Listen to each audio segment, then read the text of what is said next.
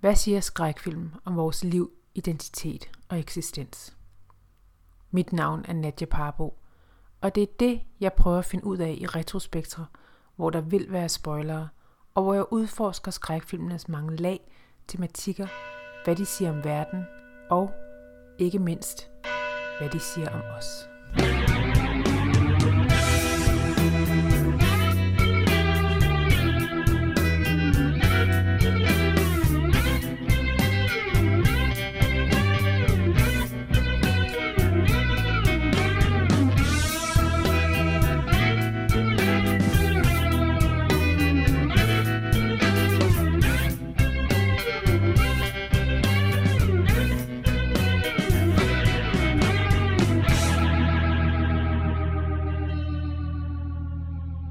Helene Hindberg, du er her jo i dag for at snakke om en film, der i den grad handler om mødre, døtre og spøgelser.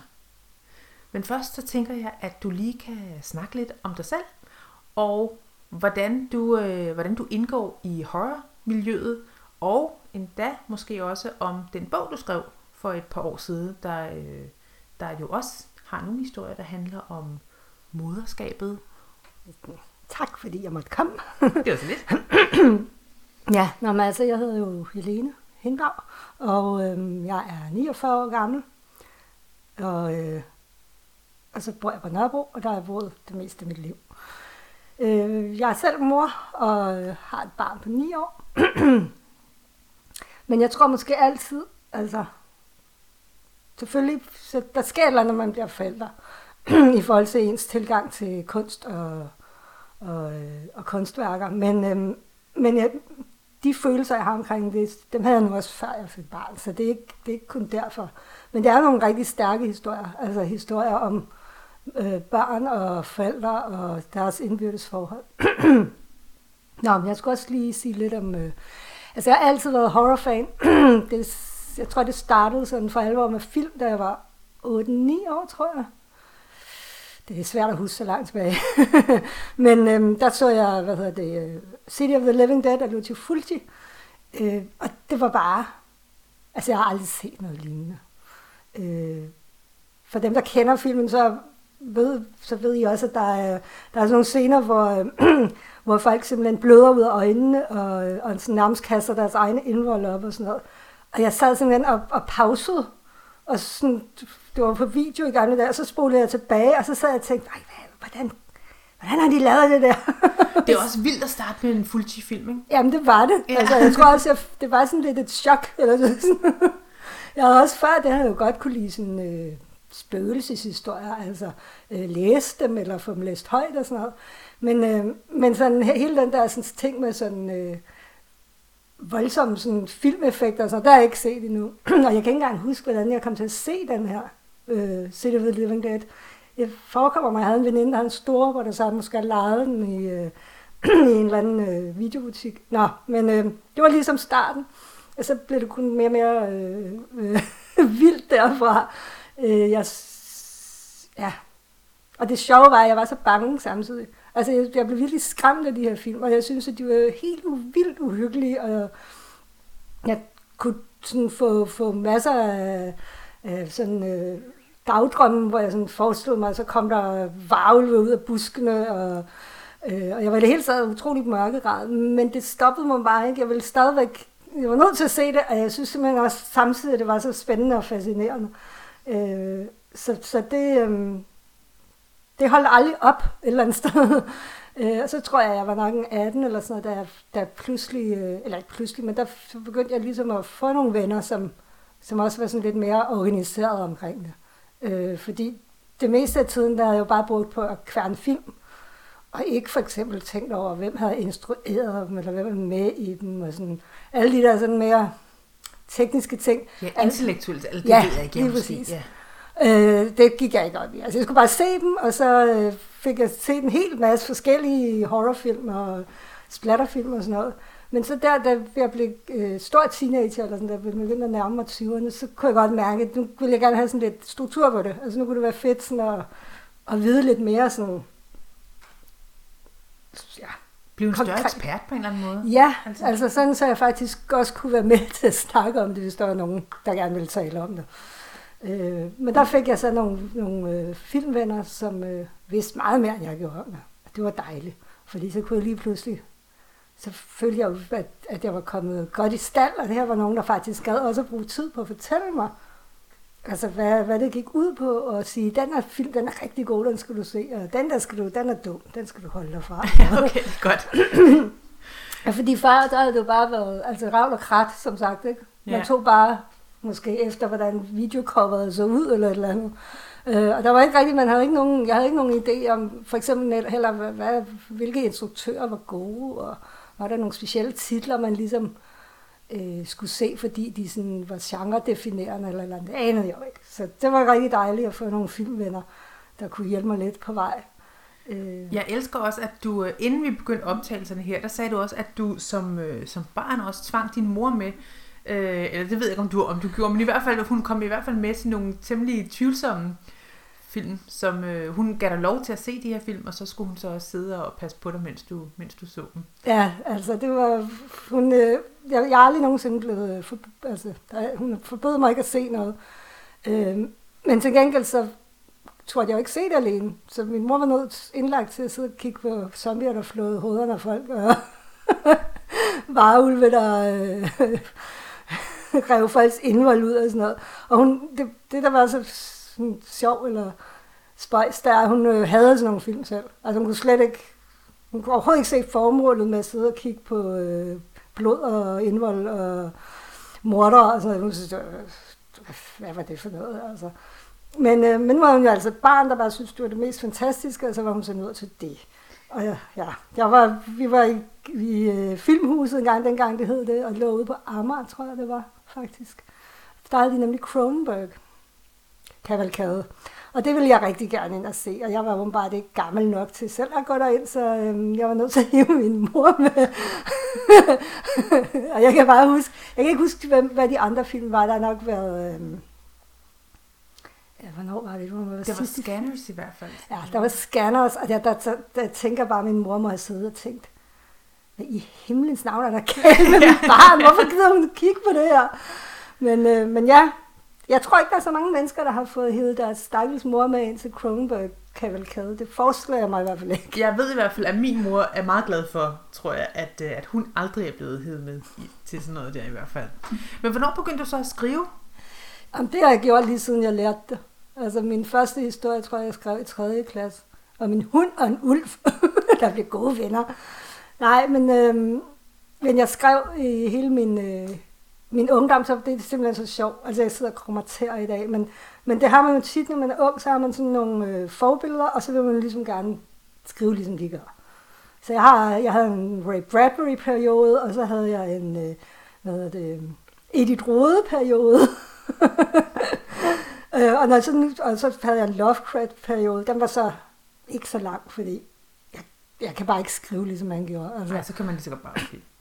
Så jeg har bare taget hans temaer, og så brugt dem. Men, øhm, men ja, det var så den måde, tænker jeg, man, øh, man øver sig i at skrive på. Altså der man bare forsøger alle mulige forskellige måder at udtrykke sig på, indtil man finder noget, som er ens eget. Som sagt, så sidder jeg i dag bare og tænker, ej, det, uh, de der Ray Bradbury-historier. Ja. Yeah.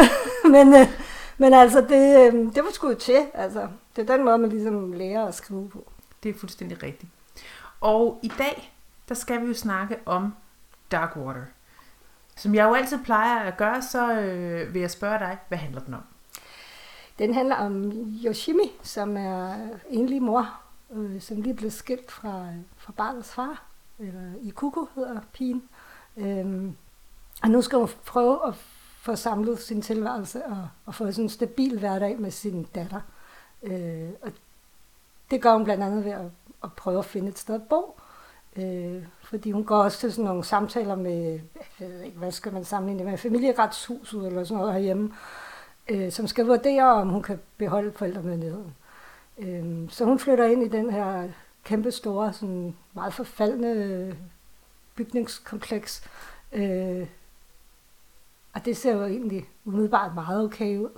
Altså, den, man kan godt se, det er en slidt bygning og sådan noget, men... Øh, Men, øh, men nu har hun i hvert fald et, en base, og så starter datteren i den lokale børnehave, og hun, øh, Yoshimi får endda et job og sådan noget. Det har også været et problem, fordi hun har ikke haft job, mens hun har været gift. Øh, så nu ser det hele ud til, at det sådan, måske begynder at, at løsne lidt, men øh, så begynder der altså at ske mærkelige ting i den her bygning. Der er store pletter i loftet, vand, der drypper ned, og hun hører sådan skridt, der løber i lejligheden ovenover, og så er der en lille rød taske, der bliver ved med at dukke op, som, øh, som, som man også kan fornemme, at Yoshimi øh, bliver creeped out af. Hun synes virkelig, det er sådan, hvad er det med den taske der?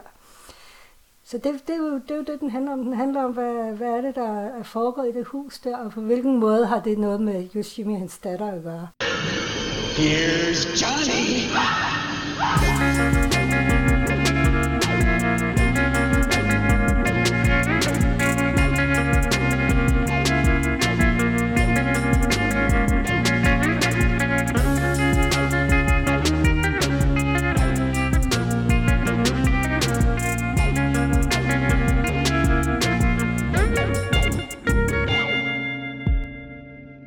Vand har jo også en meget stor rolle i denne her, i denne her film, også titlen, Dark Water, og i det hele taget er den bare filmet meget mørkt, på en ja. eller anden måde. Altså det hele er sådan, øh, det er som om vand bliver uhyggeligt. Vandet repræsenterer en eller anden form for mørke.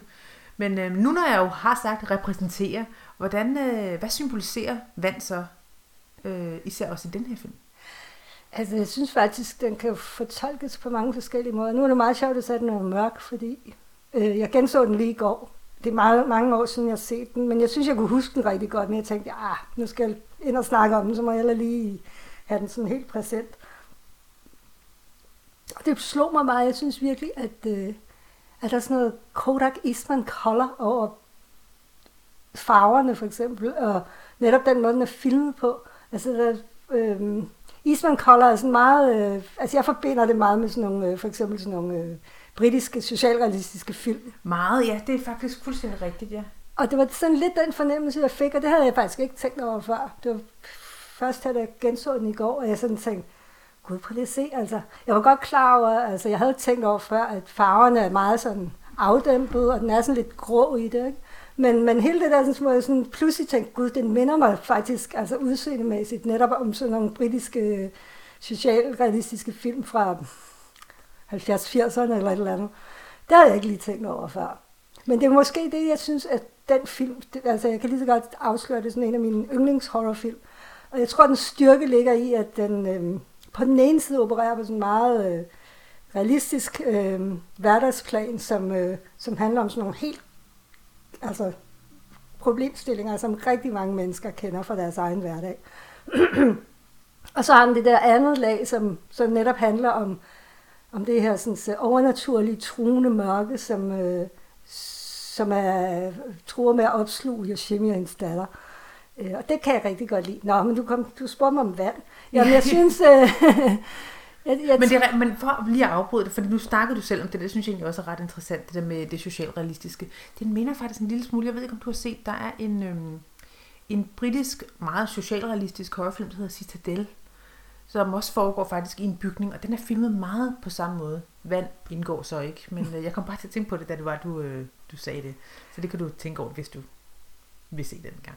Jamen, øh, jamen jeg tror faktisk også, at, at den, er, den kunne godt være sådan øh, britisk på en eller anden måde. Også netop fordi nogle af de der sådan, socialrealistiske horrorfilm, hvis man kan kalde det det, som for eksempel også Kill List og sådan noget, de, øh, de har jo også den der sådan, ja, det der sådan lidt... Øh, lidt rød, eller sådan lidt ikke, sådan havregrødsagtig. Sådan, ja. Der er ikke noget, der sådan virkelig står ud. Alt er sådan lidt udvasket. Og det er også det, der gør dem lidt uhyggelige. Det der med, at det er så realistisk. Det er en verden, vi godt kan indtræde i. Man ser den til daglig på, på en eller anden måde. Så hvorfor ikke også se det uhyggelige til daglig, hvis man kan sige det sådan. Men ja, jeg spurgte jo om, øh, om, om vand. vand. Ja, ja jamen, altså, det er jo så også, altså jeg synes hele filmen er jo sådan udvasket på en eller anden måde. Man kan, det er også det der med farverne, der er ikke sådan, så voldsomme farver. Den mest farverige ting i filmen vil jeg faktisk påstå, den der røde taske. Øhm, og det giver også den der følelse af, at vand på en eller anden måde, alt er koldt og klamt, altså, og alt er sådan fugtigt. Øh, det gør filmen selvfølgelig også meget ud af at vise, at den her lejlighed er. Øh, ved for eksempel at have sådan plamager i loftet, der drypper og sådan noget. Men, men alle ting, synes jeg, i filmen virker som om, de på en eller anden måde er gennemvædet. Og øh, der er aldrig rigtig tørt. Altså, det er ikke, fordi det regner hele tiden i filmen, men det føles sådan. Fordi de scener, hvor der ikke er regn, for eksempel udenfor, så virker det stadigvæk fugtigt og, og ja, sådan klamt. Ja. Og sådan det... lidt muggent, eller sådan, jeg ved ikke. Øh, og jeg, jeg synes lidt, det virker som om, altså for mig, så jeg tænker, at vandet i filmen, altså man kan både se det, tænker jeg, hvis man sådan vil, netop vil tage de sådan lidt kedelige, socialrealistiske briller på, så tænker jeg, at, øh, at det er Yoshimis øh, angst for alt, øh, falder fra hinanden, og datteren bliver taget fra hende, og øh, hendes liv øh, har ikke længere nogen mening, og, og hun kan ikke komme op igen, altså, og, og få et, et, et stabilt socialt liv og sådan noget. Øh, det, det tænker jeg, det, det kan det i hvert fald godt være.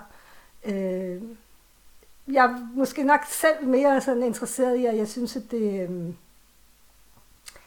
hvor meget må man spoile i de her... Ej, du spoiler bare det hele. Du spoiler alt. Nej, men jeg synes, at, øh, at, øh, at jeg, jeg, jeg tænker sådan lidt, at, øh, at det også er hendes øh, opfattelse af, hvad, øh, hvordan omverdenen ligesom er. Hun er meget øh, ængstligt menneske, og, og, øh, og det er meget tydeligt, at hun er utrolig skrøbelig og har, øh, har svært ved sådan at takle, hvad skal man sige, når, når omverdenen den begynder at Og, og, og give hende problemer, så, så går hun lidt i panik, og hun er rigtig svært ved sådan at, at, at finde ud af, hvordan skal hun takle det. Og, og den her sådan, vandet for mig, det, det, jeg synes også, det symboliserer lidt hendes, øh, hendes evige sådan, øh, skræk, og hendes evige øh, forsøg på ligesom at, at op, dem op for, øh, for hele det der kaos, som hun er så bange for at komme og tager hende og barnet. Øh. Ja, for det er en eller anden udviskende kraft, det ja. Der vand, på en eller anden måde. Men jeg ser det egentlig også som en... Jeg, jeg synes, det er en rigtig god pointe, du har der med, at det vil tage noget fra hende. Og det går lidt i, øh, i spænd med, med sådan, som jeg også ser vandet, med at vand har jo nogle gange den her symbolik som værende en fødsel, eller en ny begyndelse, eller et eller andet. Og, og den her rolle, hun har som mor, den hænger jo uundgåeligt sammen med både fødsel, fødsel og øh, en ny begyndelse. Men for... Den her spøgelsespige, som også er der, jeg kan ikke huske, om hendes navn er med i, øh, i filmen. Jeg kalder jo. Hende bare den lille spøgelsespige, så ved man sådan, hvem, hvem det er. For hende, der, øh, der hænger det jo også sammen med noget, der ender for Yoshimi. Altså, hun vil jo gerne have Yoshimi som mor. Hun vil jo gerne have en ny begyndelse for sig selv, fordi hendes, hendes hverdag, hele hendes eksistens, emmer så meget melankoli. Men hvis der skal ske en ny begyndelse for hende, så betyder det jo også, at der er noget, der ender for Yoshimi og hendes datter. Så der er et eller andet paradoks i det her med, at en begyndelse for nogen ender for nogen andre. Så, så både at vandet symboliserer begyndelsen, men via den her begyndelse er der også noget andet, der vil udviskes. Så, den, så vandet gør både det ene og det andet. Men det er jo også, vand er jo også netop, altså det er jo både sådan et symbol på noget livgivende og, og, og noget vitalt og noget, der sådan, ja, netop handler om liv. Men, men det er også farligt jo, altså vi kan drukne i det, og det kan komme og oversvømme vores øh, hjem, så vi ikke har noget sted at bo med og sådan noget, ikke? Så jeg synes, vand her netop har begge de der to yeah. i sig, og det, og det synes jeg, at, at dine tanker omkring det illustrerer rigtig godt. Ja, den der dualitet, mm. der hele tiden er konstant. Men jeg synes også, det er rigtig spændende at tale med dig om det her forholdet mellem mor og datter, fordi du har jo selv en datter. Jeg, øh, jeg har ikke nogen børn, så derfor så kan jeg ikke sætte mig så meget ind i det, som jeg tænker, at du måske kan, også i det, at dit barn er en, en datter.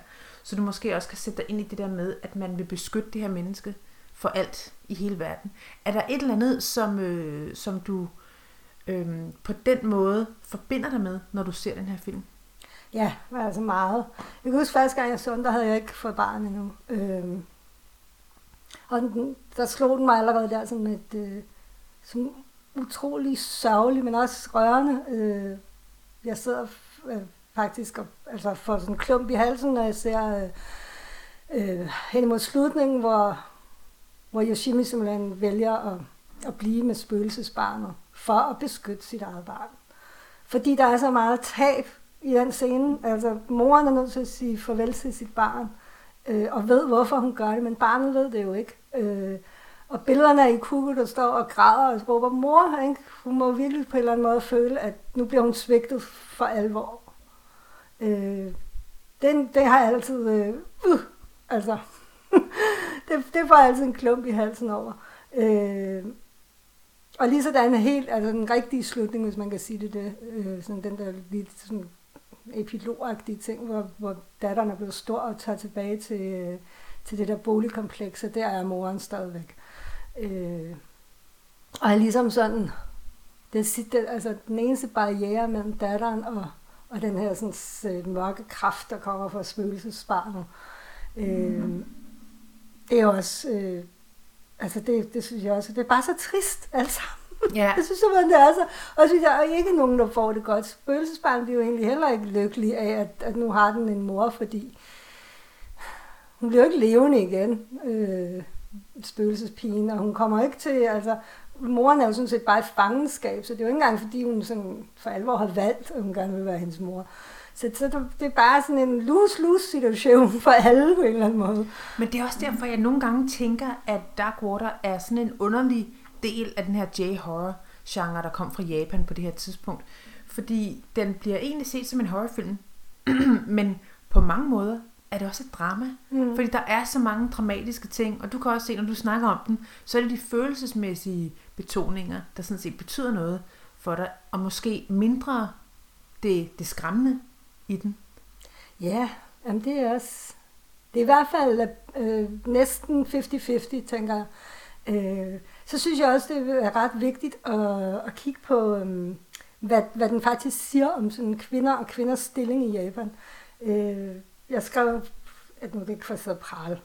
Jamen, det må du gerne. En, jeg skrev en lang artikel om, øh, om asiatisk horror til øh, Mifune, øh, det gamle filmblad. Øh, og der skriver jeg blandt andet også om Dark Water, og om, øh, at en af de ting, jeg også synes er genial ved filmen, det er, at, at øh, det er jo angst på flere planer, og den der, sådan, hvad skal man sige, realistiske, eller sådan, øh, mere virkelighedsnære angst, den gennemsyrer også filmen, synes jeg, fordi du kan, altså Yoshimi er jo, hun skal på en eller anden måde, så skal hun holde sammen på sig selv, og virke som om hun har styr på det hele. Og det har hun jo ikke. Hun har ikke styr på noget, og hun er, er som sagt skrækslagen ved tanken om, at øh, den sociale derud, og hvis øh, forældremyndigheden bliver taget fra hende og sådan noget. Øh, og den der skræk, hun har for de her ting, synes jeg, øh, filmen er virkelig god til, sådan at, for, til at forplante sig til tilskueren. Øh, for eksempel så den her scene, hvor hun øh, kommer til at gå amok på sin eksmand, og, og, og bliver sådan helt hysterisk. Altså, det, man sidder virkelig bare og tænker, nej, det er simpelthen det dummeste, du kan gøre det der. Fordi øh, når de så skal til at vurdere din forældreegnethed, så vil de sige, ej, det, det er vist ikke så godt det der. Hun er jo, hun er jo øh, uberegnelig eller sådan noget. Så man, man føler hele tiden med, og man ved godt, at det, det er en knivsæg hele tiden. Og der tænker jeg sådan lidt, altså, ud fra mit, nu er jeg jo ikke, jeg er jo ikke japaner, jeg har jo ikke levet i Japan. Men, men mit indtryk af det japanske samfund er, at det, det handler tit meget om, at du skal, altså du skal have en facade, der viser, at det fungerer det her, og dit liv er okay, og, og tingene, de, de, du, har, du har styr på det. Og det har hun, og hun har, altså Yoshimi har jo ingen, øh, hvor skal hun vende sig hen, altså for at få noget hjælp til det her. Det, der er ligesom ikke rigtig nogen, øh, hvad hedder det, øh, der er ikke rigtig nogen øh, støtte eller vejledning, eller hun er fuldstændig alene i verden, virker det til. Øh, øh, og så slås hun samtidig med den der sådan, opfattelse af, at nu må man jo lige tage sig sammen. Altså, øh, og hvis du viser svaghed, så, så falder dommen altså meget hurtigt. Ja, især som kvinde. Ja. For det er jo et meget, som jeg også ser den, så er det et meget patriarkalsk samfund, som, øh, som hun lige pludselig er, eller ikke måske lige pludselig, men hun i hvert fald er havnet i. Og det er jo enormt svært, ikke bare som kvinde, men også som mor, så at have så mange skyggesider, som hun har. Og jeg tror også, den, den prøver at sige noget om det her patriarkalske samfund, når det er, man er kvinden, der kæmper en kamp mod alle de her mænd. Det er jo ikke kun hendes, hendes mand, der behandler hende helt forfærdeligt, og som gaslighter hende i mange, i mange dele af filmen. Men det er jo mænd generelt, der taler ned til hende. Og det er ligesom om, at selv når hun har fået det her job, og selv når tingene går godt, så skal der ikke meget til. Du snakker selv om, at hun, at hun ligesom går den her balancegang. Og det tænker jeg også, at hun, hun gør hele tiden, fordi hun kan ikke rigtig... Hun kan ikke rigtig vinde. Der skal meget til, før hun kan vinde, og der skal meget lidt til, før hun kan tabe. Også når det er, at hun reagerer, som hun egentlig reagerer naturligt i den her scene, hvor hun går helt amok. Fordi nu er det bare blevet for meget. Hun er jo også kun et menneske, men, øh, men i hendes situation, i det her land, i det her samfund, der skal der ikke så meget til. Nej, jeg, jeg, jeg tænker også sådan, at øh, hvis man kigger på hendes kropssprog i, i, i filmen, hun er jo øh, utrolig sådan... Øh, Ja, hun er sammen med andre mennesker, eller mænd, fordi det er faktisk nærmest kun mænd, hun taler med i filmen. Øhm, så hun virker hun meget underdanig. Hun er, hun er hele tiden sådan en stor undskyldning for sig selv nærmest. Øh, og, og, og takker meget for ting, hvor man sådan tænker, ja ja, altså det behøver du ikke. Nej, det er deres job. Ja. Altså sådan noget, ja. Øhm, og så alligevel så kommer de der, altså den der vrede og desperationen kommer jo sådan ud altså gennem sprækkerne, for hun kan jo ikke holde den der facade. Øhm, og så netop, altså omgivelsernes reaktion på det er jo netop ikke at sige, puh, det kan jeg sgu godt forstå, altså du, øh, du har virkelig også meget om ørerne, og, og jeg forstår godt, du føler dig presset. Nej, altså det er den der sådan, social dom, jeg snakkede om før, ikke? Den kommer øh, lynhurtigt, altså hvis der er sprækker i din facade, så er der bare ikke nogen kære mor. Øh, og derfor virker hun også bare så ensom i filmen. Der er ikke nogen, hun kan, hun kan støtte sig op af. Øh, Så kommer der den der advokat, hvis øh, motiver jeg altid har været sådan lidt, lidt i tvivl om. Ja, der er et eller andet ved ham, det synes jeg også, men jeg kan ikke rigtig forstå, eller jeg, kan ikke rigtig, jeg ved ikke rigtig, om filmen vil have, vi tænker sådan, eller er det bare os, der har levet for meget i virkeligheden til, at vi tænker sådan? Nej, jamen det har jeg nemlig også, og jeg tænkte over det igen her, der så den i går, så sagde jeg, hvad er det ved ham, jeg ikke, fordi han er jo venlig nok, altså der er jo ikke... Filmen viser jo ikke, at der skulle være et eller andet skummelt ved ham. Men det er alligevel på en eller anden måde, så den der måde, han ligesom kommer ind og så, så nu skal jeg nok ordne det, og, og du skal bare ringe til mig, hvis der er noget. Jeg ved ikke, den er det. Men det er jo også noget provokerende i, at ja. Hun kan ikke klare, hun er bare en lille kvinde, hun kan ikke klare det hele selv. Manden skal nok komme her og redde det hele. Det er der jo også et eller andet utroligt nedladende i, på en eller anden måde. Jamen det er måske derfor, ja. Og så, så tror jeg også, at det er sådan... Jeg tror bare, jeg tænker sådan, jeg ville ønske, at, at, at Yoshimi havde en, som hun faktisk kunne tale med om de her ting, og tale om, hvor bange hun er, og som ville tage en seriøst, når hun sagde, jeg synes, det vand der er super creepy. Altså, hvad er det med det? Og det drypper, og, det, og den der forbandede taske, der dukker op hele tiden, det er bare ikke normalt. Øhm, jeg savner, altså, jeg har så ondt af, at hun ikke har en eller anden fortrolig, som hun faktisk kan tale med om de der ting, fordi ham her, Øh, advokaten, der sådan set er på hendes side, øh, altså han er bare interesseret i, at hun netop ikke sprækker mere, end hun allerede er, ikke? Altså, han vil jo bare, på det hans måde hjælpe på det, og vil sige, nu må du tage dig sammen, ikke? Øh, så der er bare ikke nogen, hun kan øh, betro sig til, eller som, som hun kan føle sig tryg i at, at fortælle, hvordan tingene rent faktisk hænger sammen. Ja. Men tror du også, at det har en betydning, så at det foregår i Japan? Ja, altså det tror jeg lidt. Jeg tror i hvert fald, at, øh, og det er jo også en af grundene til, at jeg, jeg så godt kan lide den, det er, at øh, den på den ene side, synes jeg netop, den er sådan meget japansk, øh, også øh, netop i den måde, det bliver, det bliver fremstillet på at være enlig mor og sådan noget. Men, øh, men samtidig så er det jo sådan nogle øh, problemstillinger, som er sådan universelle. Alle kvinder i alle lande kender det der på en eller anden måde. Ikke? Øh, så kan det så være i større eller mindre grad. Så, så den har jo virkelig lykkedes, synes jeg, med at, at netop give sådan et, et ret specifikt billede af, af Japan og den, den japanske samfundsstruktur og hierarkiet. Øhm, og så samtidig netop også kunne lave en historie, som kunne foregå her eller i U S A. Eller, altså, og det gjorde, den jo. det gjorde den jo så også, da det var den lavede genspilningen. Den har jeg ikke set. Hvordan er den i forhold til... Den er okay, men den mister faktisk noget ved, at den foregår i U S A. Fordi... Og her kan jeg jo selvfølgelig ikke rigtig være med, fordi jeg har ikke engang været i Japan, så jeg ved ikke en skid om det. Men det er ligesom om, den mister det samfundsmæssige, den mister øh, kommentaren om netop det her hierarki, som du, øh, som du snakker om. Så ved, at den lige pludselig foregår i et vestligt land, det bliver mere øh, uinteressant. Men sådan er genspilninger jo også øh, generelt, kan man, kan man så sige. Så det så, bliver sådan mere en, øh, hvad skal man sige, øh, det bliver konventionel øh, ja, skræk. Det bliver mere en almindelig historie om en mor og hendes datter, og nu skal vi væk fra huset. Altså det bliver sådan lidt... Nu er det mange år siden, jeg har set den. Jeg så en trailer for den her, da det var også, hvor jeg prøvede at lave noget, noget research, og øhm, jeg fik ikke behov for at se den igen. Den japanske er tusind gange bedre, fordi den vil mere. Det er ligesom om, at den vil fortælle en uhyggelig historie, en dramatisk historie, men den vil også fortælle en socialrealistisk historie. Og det er den amerikanske ikke helt så interesseret i. Nej, og det synes jeg jo også, altså igen, jeg synes, det lykkedes så godt med ligesom at, at forene de der ting, fordi på den ene side, så er der jo lidt Øh, sådan, netop sådan eventyrkvalitet, og der var engang en mor, der havde et barn. Og, altså, man ville godt kunne fortælle den som et eventyr, men samtidig så det, der ligesom også giver den den der ekstra dimension, det er netop, at, at det jo på mange måder er en, en, en, en trist socialrealistisk historie. At hvis man tog de briller på, så ville man jo så også kunne sige, at, øh, at det hele ender galt. Hun mister sit barn. Øh, hun falder ned på samfundets bund, eller hvad man skal sige. Ikke? Øh, nu er jeg sådan personligt ikke spor glad for at skulle lave sådan nogle, hvad skal man sige, øh, øh, realistiske tolkninger af, af, af, af fantastiske ting, der sker, eller sådan overnaturlige ting.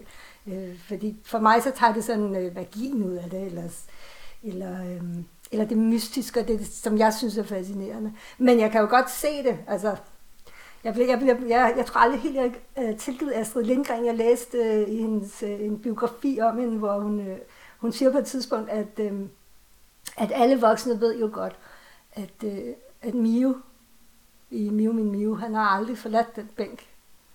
Øh, Ej, ja, ja, ja, ja. Og så siger hun, det må jeg aldrig sige til børnene. Men jeg var sådan, nej, men du må gerne sige det til mig.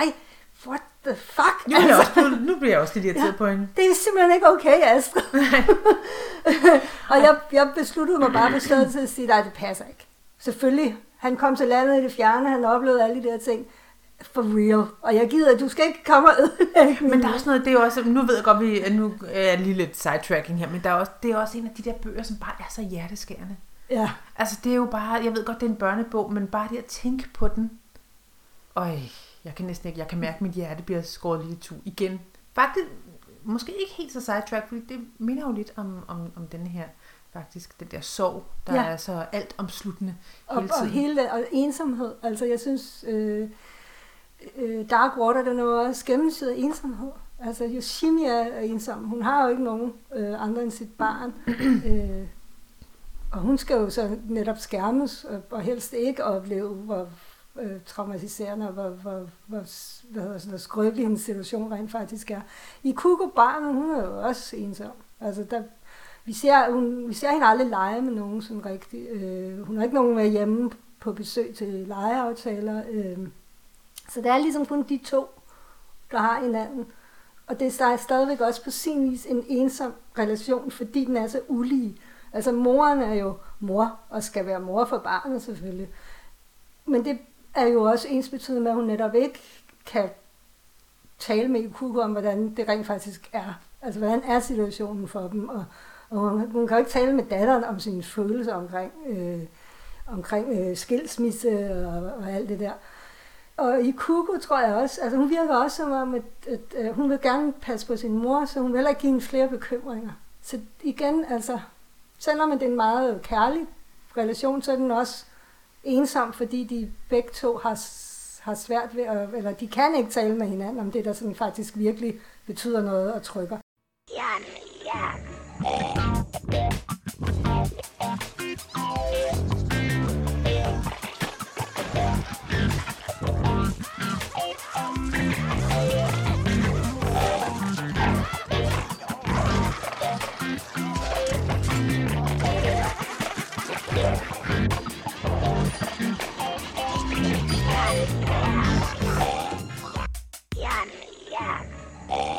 Og der er også en fornemmelse, vi har hele tiden om, at Yoshimi, nu skal jeg lige huske navnet her, at Yoshimi jo har en fortid, hvor hun som barn sad og ventede på sin mor. Hun som barn også var meget, meget ensom. Og hun prøver jo hele tiden at skærme sin datter for at få de samme, de samme oplevelser, som hun havde som barn. Men hun er jo en plaget kvinde på mange måder, og det kan jo også deres forhold mere interessant. Fordi hun, hun vil gøre alt for sin datter.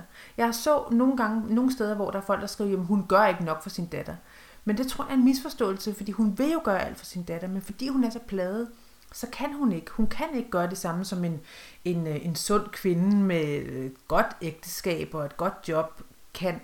Så derfor, så, selvom hun prøver at forsvare og beskytte og skærme sin datter, så giver hende, hun hende måske de samme oplevelser og de samme omgivelser, som hun selv havde som barn. Så den, der er også det der loop, der hele tiden går igen i deres forhold, som er så...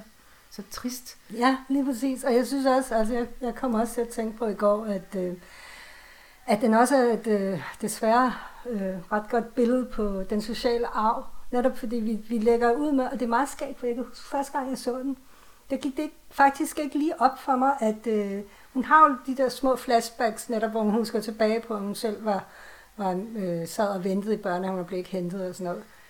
Øh, første gang jeg så filmen, der...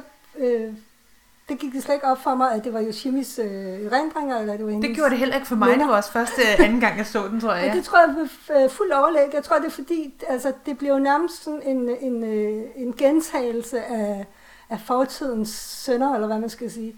Øhm, og derfor synes jeg, på den leder den jo også super trist, fordi hvis, den, hvis vi siger, at den handler om den sociale arv, så siger den også et eller andet sted, at den kan vi ikke slippe for. Altså, vi kan gøre alt, hvad vi kan for at bryde ud af det, men vores mønstre er nedlagt, for vi er børn, og vi kommer til at give dem videre. Øh, øh, og det er jo sådan en, kan man sige, sådan relativt ret pessimistisk måde at se det på, men, øh, men det er jo så også en af de ting, som giver filmen styrke, synes jeg, fordi det netop er, det er altså bare så mega sørgeligt på alle mulige planer. Ja, det er fuldstændig rigtigt. Men jeg kunne også godt tænke mig at snakke lidt om spøgelsespigen, som jeg insisterer på at kalde hende. Fordi repræsenterer hun egentlig noget ondt, eller er hun, øh, eller ser du det på en anden måde? Jamen, hun er jo også trist. Altså, øhm, måske det er også det, der gør den så, så forfærdelig, eller sådan. Øh, det er, at hun, nej, hun er jo ikke ond på en anden måde. Altså, hvad hun vil have, det er, at hun vil have sin mor, hun vil have et, et stabilt liv, eller hvad man skal sige, ikke? Altså, hun vil have tryghed. Øh, og der taler de jo forresten også om i... Øh, i filmen, at, at hun tit heller ikke blev hentet, og hendes mor bare skred fra hende på et tidspunkt. Nemlig. Øh, så igen, altså det er den samme historie, der, der går igen, og den, de kan ligesom ikke slippe ud af den, hovedpersonerne, øh, ud fra deres skæbne, eller hvad man skal kalde det. Øh, men nej, hun er jo ikke ond på den måde, men det, det, det der er problemet er jo, at netop som du sagde før, altså hvis hun skal have det, hun... Øh, gerne vil have. Altså hvis hendes ønsker skal gå i opfyldelse, jamen så betyder det tab for nogle andre. Øh, og det, øh, det er jo sådan en uløselig gordisk knude, det kan man jo ikke, altså hvordan skulle man det? Ja, så man kan næsten sige, det er egentlig mindre vigtigt, om hun er ond eller ej. Det, det der kommer til at ske, det vil ske. Jeg tror også, der er et eller andet på det her tidspunkt, den kom lige efter Ringu, så vi var så vant til at se onde børn.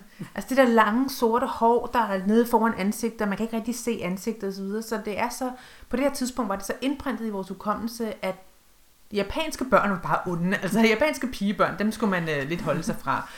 Øhm, men det interessante er jo sådan set, at hun ikke er ond. Hun har bare et, som jeg også ser det, en, hendes eksistens er så gennemsyret af afsavn og, og den her tidligere, som jeg tidligere nævnte, melankoli, at alt det hun gør, det handler kun om det. Hun har sådan en tunnelvision, der faktisk gør, at hun til sidst måske kan misforstås som at være et, et ondt spøgelsesbarn. Men det er også meget typisk spøgelser. Det er netop at have, de har tit sådan et formål, ikke? Eller sådan en ting, de ligesom Øh, forsøger at kommunikere til den levende verden og sådan noget. Ja, de er egentlig temmelig kedelige selskab. Altså. Jamen, de er faktisk, altså, og derfor så, så kan man jo også diskutere, om spøgelser er onde. Altså det, tit er det jo nogen, der har været ude for et eller andet tragisk, og så, så vil de gerne, øh, de, de søger en eller anden form for retfærdighed ved ligesom at vise den levende verden, hvad der er, der er sket eller et eller andet. Ikke? Så det er jo tit, at det ikke, altså Og så, men så bliver de skræmmende for os, fordi deres metoder til ligesom at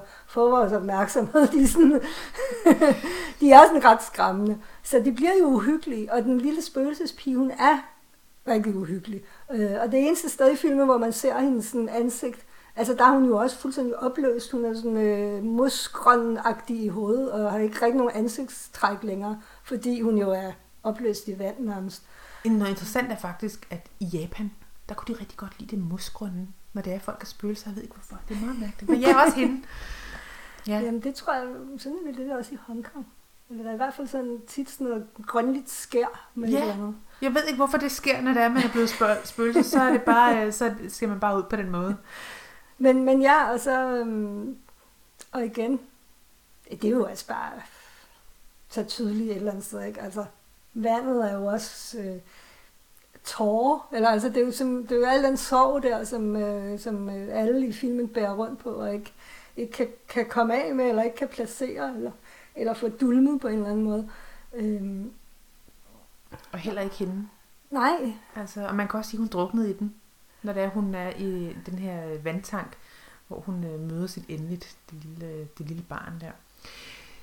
Men lad os komme tilbage til kønsrepræsentationen. Jeg synes, den er så spændende, også med hensyn til, at vi her har en, øh, en hovedperson, der har en meget plaget sindstilstand, og samtidig bliver den her sindstilstand forstærket af, af det land, hun bor i, og det her patriarkalske samfund, som hun er indhyllet i, kan man sige.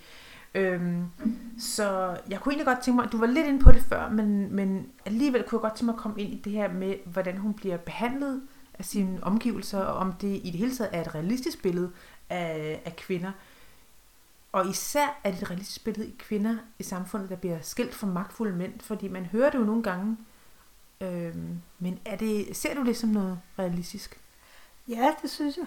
Altså, jeg øh, nu, nu filmer jo altid, altså... Øh... Det er jo også et klart valg, tænker jeg, at, øh, at vi kun ser øh, de der, om jeg så må sige, øh, fuldstændig ulige øh, hvad det, interaktioner, hun har med mænd. Øh, og det mener jeg, at, at det er med fuld overlæg, fordi filmen er helt utrolig solidarisk med hende, synes jeg. Altså selvom hun er forfjamsket, eller hvad man skal kalde det, altså hun er sådan på randen af sammenbrud hele tiden, så føler jeg i hvert fald ikke, at man sidder og tænker, ej, den hysteriske kælling, altså kan man ikke lide. Ej, kun hvis man har meget lidt empati, vil ja, jeg også mene. Ja.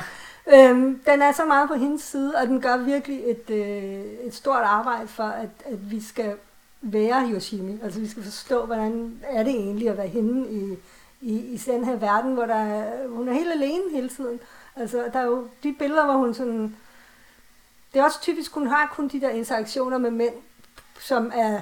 en eller anden form for professionelle på den ene eller den anden måde. Vi ser hende aldrig sammen med nogle venner, vi hører hende ikke tale i telefonen med nogle veninder, eller ser hende gå ud med nogle veninder, eller altså hun har ingen mennesker om sig.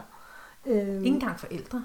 Nej, og den tante der, som kommer på et tidspunkt, der passer, hendes, passer Ikuko, øhm, det har man også indtryk af, at det er sådan en meget fjern slægtning, som hun måske ikke normalt... Øh, snakker ret meget med.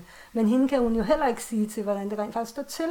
Øh, det kunne man have håbet, man kunne tænke, ej, men så kan hun måske få lidt opbakning her, eller sådan, få noget, få noget, øh, noget omsorg, eller sådan. Men det gør hun jo ikke, fordi, som sagt, den der facade, vi skal, og, hvad hedder det? Vi skal opretholde den. Ja, og man, øh, hvad er det, man siger på dansk?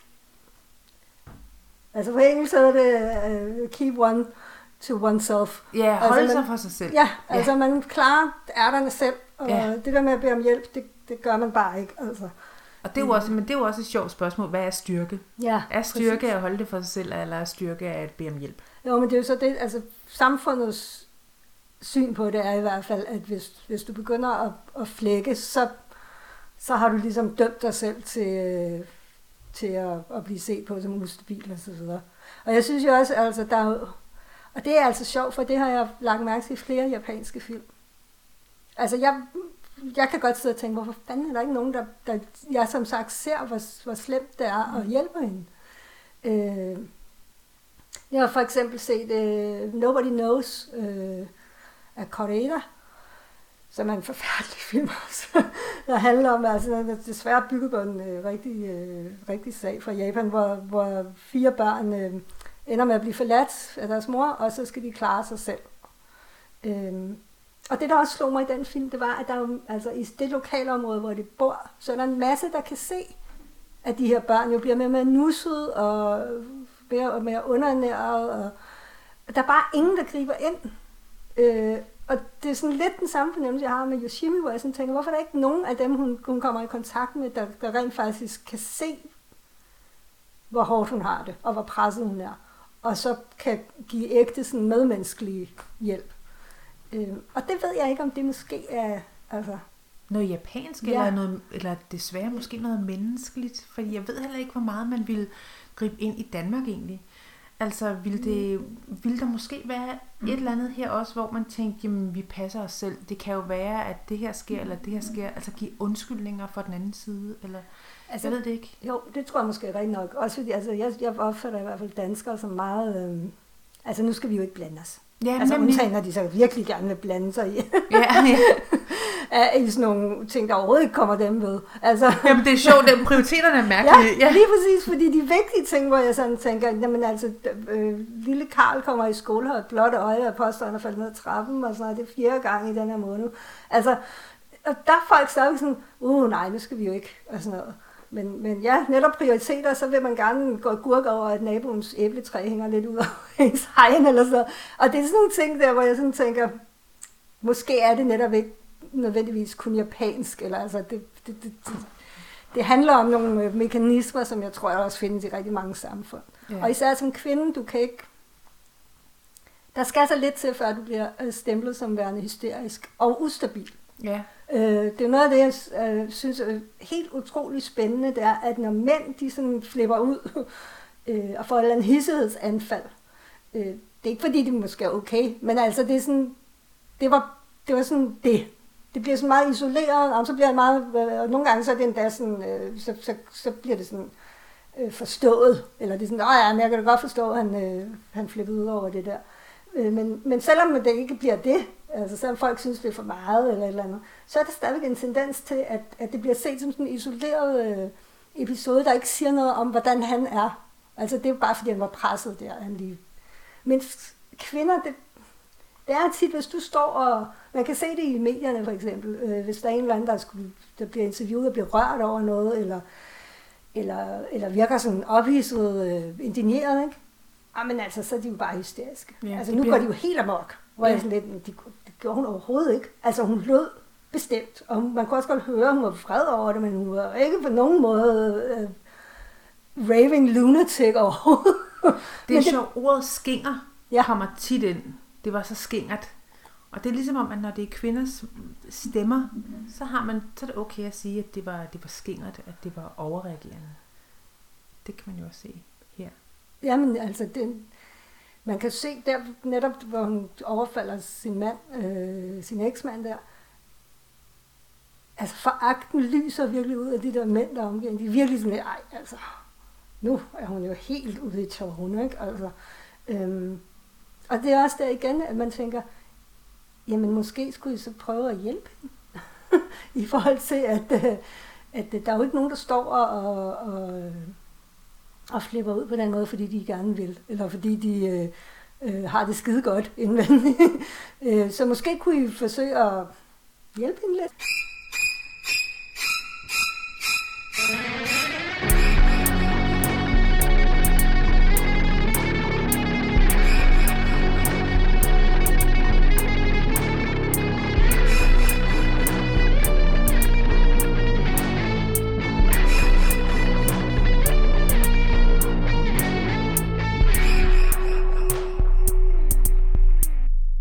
Billedet af kvinder i samfundet, føler jeg i hvert fald, at først begynder at ændre sig nu.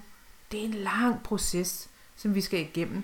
Og jeg ved ikke helt, om der stadigvæk, hvis det var, det var i Japan eller whatever, et eller andet land, om mænd stadigvæk ville kigge sådan på en kvinde, der gik, der gik amok. At mænd stadigvæk, at samfundet stadigvæk ville se sådan på kvinder, der, der råber højt. Det siger du også, at det gør man stadigvæk. Det tror jeg, eller det ved jeg, man gør. Altså det kan jo også netop, som jeg sagde før, så kan man se det i medierne, hvordan kvinder som bliver taget imod, hvis de... øh, netop bliver rørt i en eller anden situation eller sådan noget. Altså, der skal ikke meget til, før at, øh, at der bliver trukket sådan nogle meget dramatiske ord frem, som for eksempel raser eller tordner eller sådan noget, ja. hvor, hvor det egentlig bare handler om, at der er en, der sådan siger, ej, nu kan det være nok. Altså, ja, det er ikke en tordne. Men det kommer selvfølgelig også an på, hvilket miljø, tænker jeg, altså man, man bevæger sig i. Fordi altså, jeg føler ikke, at jeg sådan, øh, særlig tit er blevet mødt på den måde, heldigvis. Øhm, men det tror jeg også har noget at gøre med, hvad er det for nogle miljøer, jeg har bevæget mig i, og hvad er det for nogle øh, værdier, eller hvad man skal sige, som har været fremherskende der. Øh, jeg er sikker på, at, øh, at vi har masser af miljøer i Danmark også, hvor, hvor vi vil blive chokeret, altså hvis vi så netop, hvordan er kønsopfattelsen der, og hvad, hvordan øh, møder man henholdsvis mænd og kvinder, som, øh, som øh, er sådan lidt øh, følelsesmæssigt berørt af et eller andet. Det tror jeg altså, det... Altså jeg ved i hvert fald, øh, nogle af de mennesker, jeg kender, de har været ude for ting, hvor jeg tænker, Jesus Christ, altså hvordan kan det lade sig gøre? Vi skriver tyve enogtyve, altså. Men øh, tingene, de bevæger sig jo langsomt som en smeltende isbræ, så det er altså virkelig hårdt arbejde. Men jeg synes altså, og det, det, det, det er jo også fantastisk altså ved Dark Water, at netop på en eller anden måde øh, forudsiger, eller i hvert fald Øh, berører nogle ting, som, som netop først nu er begyndt sådan at blive meget sådan aktuelt i samfundsdebatten. Øh, jeg kom faktisk til at tænke på øh, en anden film, jeg er rigtig glad for, Babadook. Øh, vi har jo sådan lidt samme tema. Altså, det er også en enlig mor, som er dybt presset. Øh, og det, jeg synes er interessant i den film, jeg har faktisk ikke læst særlig, meget om, altså, særlig mange diskussioner omkring Dark Water. Øh, men jeg læste lidt om øh, Babadook, og, øh, og der er jo altså... Og det er især mænd, har jeg lagt mig til. Det er virkelig interessant. Øh, som opfatter moren som ond. Ja. Yeah. Øh, eller i hvert fald som sådan en virkelig dårlig mor. Og, og, en, øh, og, øh, og, og som nærmest udsætter sit barn for, øh, hvad hedder sådan noget? Øh, Misbrug, eller ja. Det ved jeg ikke. Ja. Og det er simpelthen så interessant, for jeg er sådan lidt... Nu er det virkelig lang tid siden, jeg har set den, men jeg, jeg forstod det bare ikke. Jeg var sådan lidt... Nej, altså, eller ja, hun, hun, hun, hun, hun tager nogle valg, som ikke er super fede, og, og hun er øh, så træt og så udkørt, så hun er ikke skide pædagogisk. Altså, det er jeg helt med på. Men jeg kan ikke, altså, jeg ser en kvinde, som, øh, som sagt er dybt presset, og også helt alene i verden, øh, ligesom Yoshimi, øh, og som skal forsøge ligesom at holde sammen på den lille familie, hende og, og, og, og barnet. Sam, tror jeg, han hedder. Så ja. Der er jeg god til navn lige pludselig. Meget mærkeligt. øhm, og, det, øhm, og igen, omgivelserne.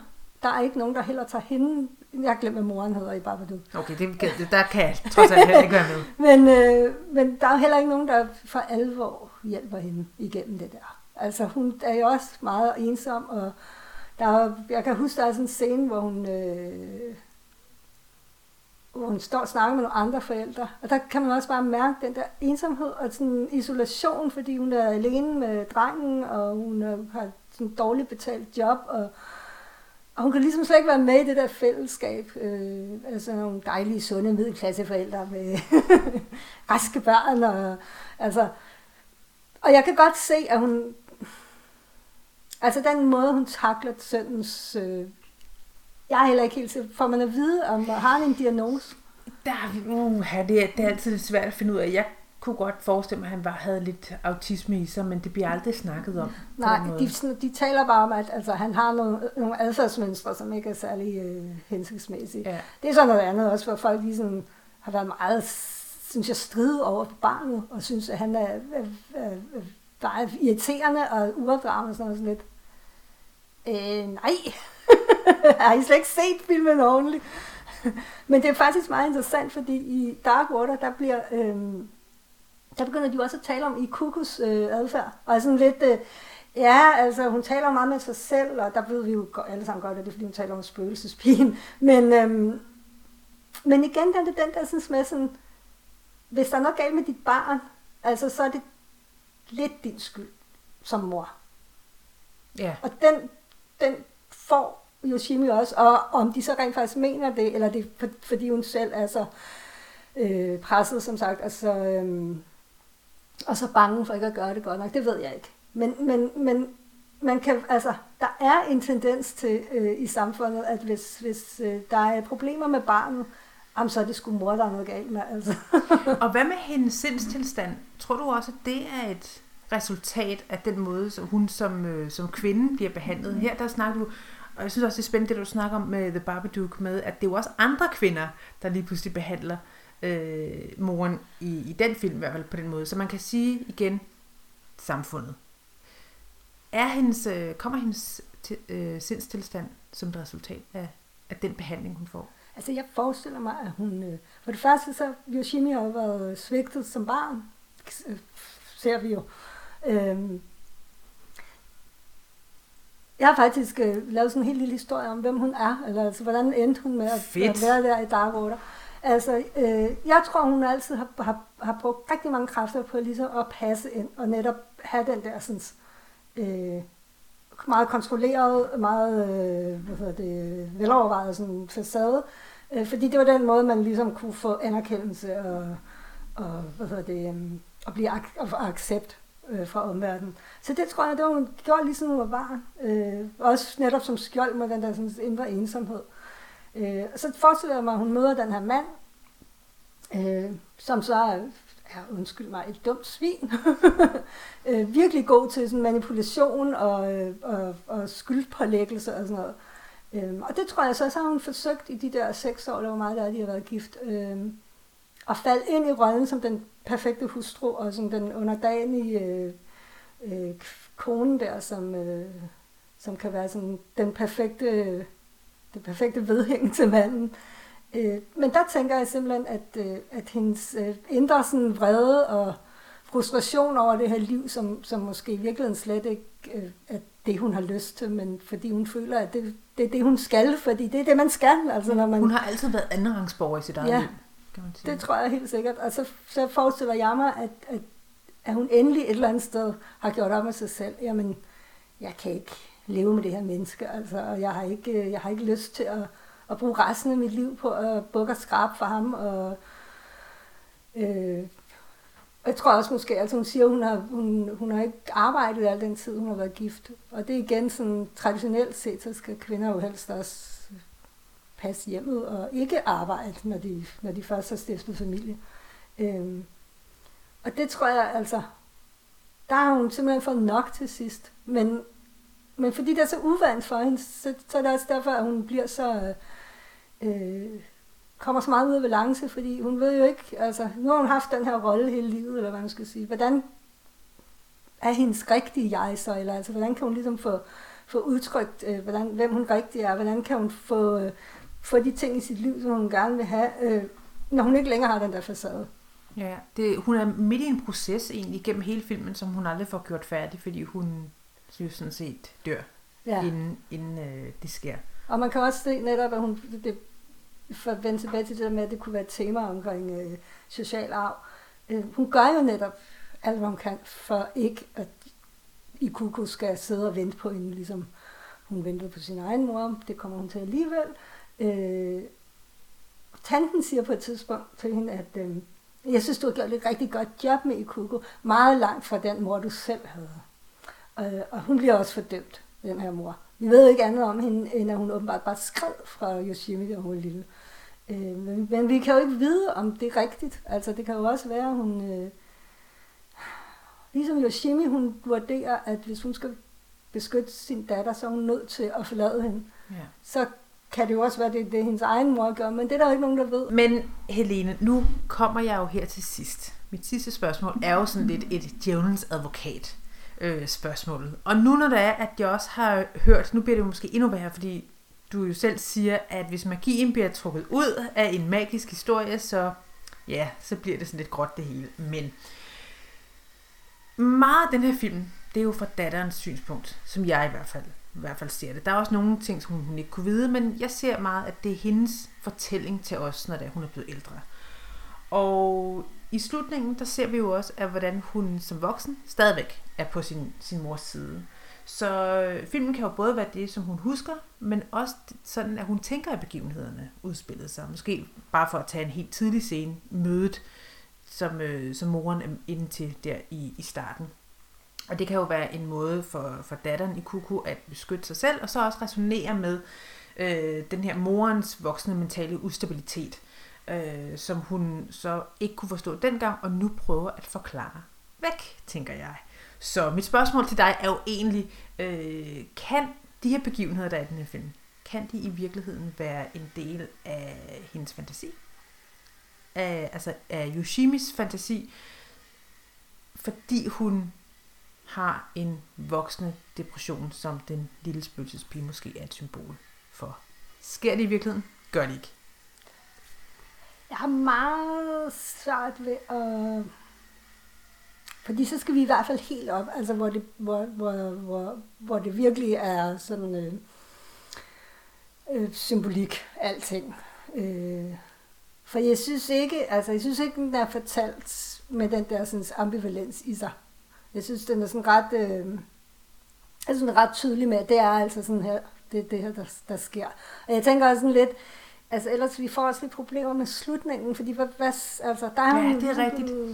Det er rigtigt, det er rigtigt. Det var også derfor med mit lille djævelens advokat spørgsmål. Okay, så vi, så vi må konkludere. Men man kan sikkert godt, altså hvis man vil. Så ja. Jeg er sikker på, at så vil du godt på en eller anden måde kunne få lavet en, hvad skal man sige, plausibel øh, forklaring af, hvorfor det måske bare alt sammen foregår op i hendes hoved. Men som sagt, jeg, jeg føler ikke, at filmen øh, forsøger. Nej, altså jeg føler ikke, at den gerne vil sidde mellem de der to stole. Den har ligesom taget stilling til, at det er det her, og det var et spøgelse, og det, altså, det var alt det her overnaturlige.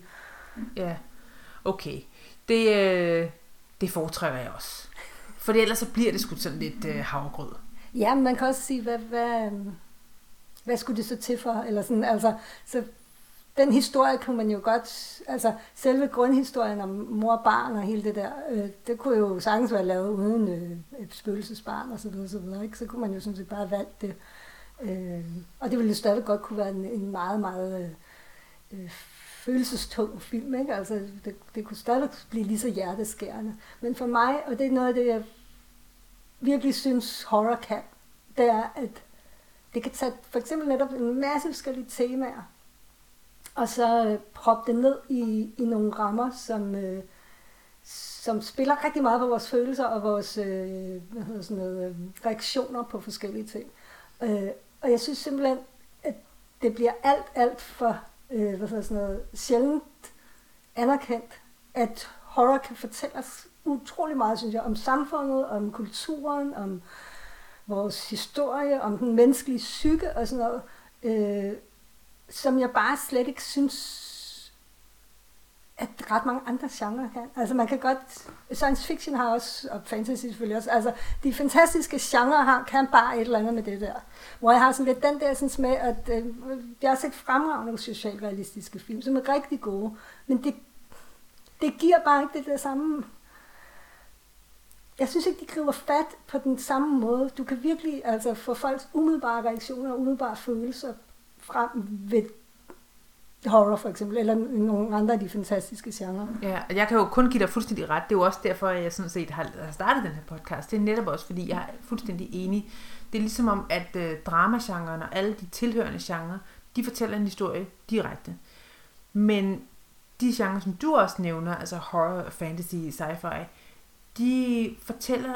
Og, jamen ja, nu siger jeg jo, gentager egentlig bare, hvad du har sagt, fordi jeg er så enig, enig med dig, men det er ligesom om, de kan noget andet.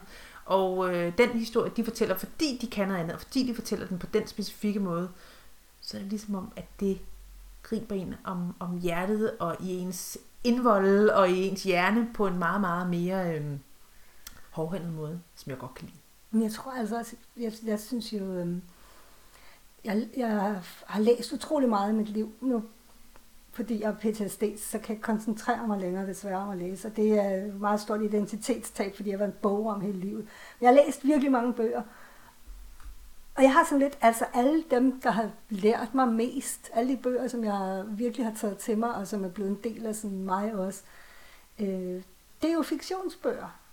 Det er jo ikke at sidde og, og læse en eller anden øh, historisk afhandling omkring... Øh, børn i nitten trediverne i København. Altså det er, fordi jeg har så læst en eller anden fiktionsbog, om børn i nitten trediverne i København. Og måske, hvis jeg har været heldig, så nogle gange så er der de der overnaturlige elementer, som, som, som jeg bare bedst kan lide. Altså, jeg kan bedst lide litteratur med, med en eller anden form for sådan magi eller mystisk øh, et eller andet. Øh, og, og fiktion kan bare...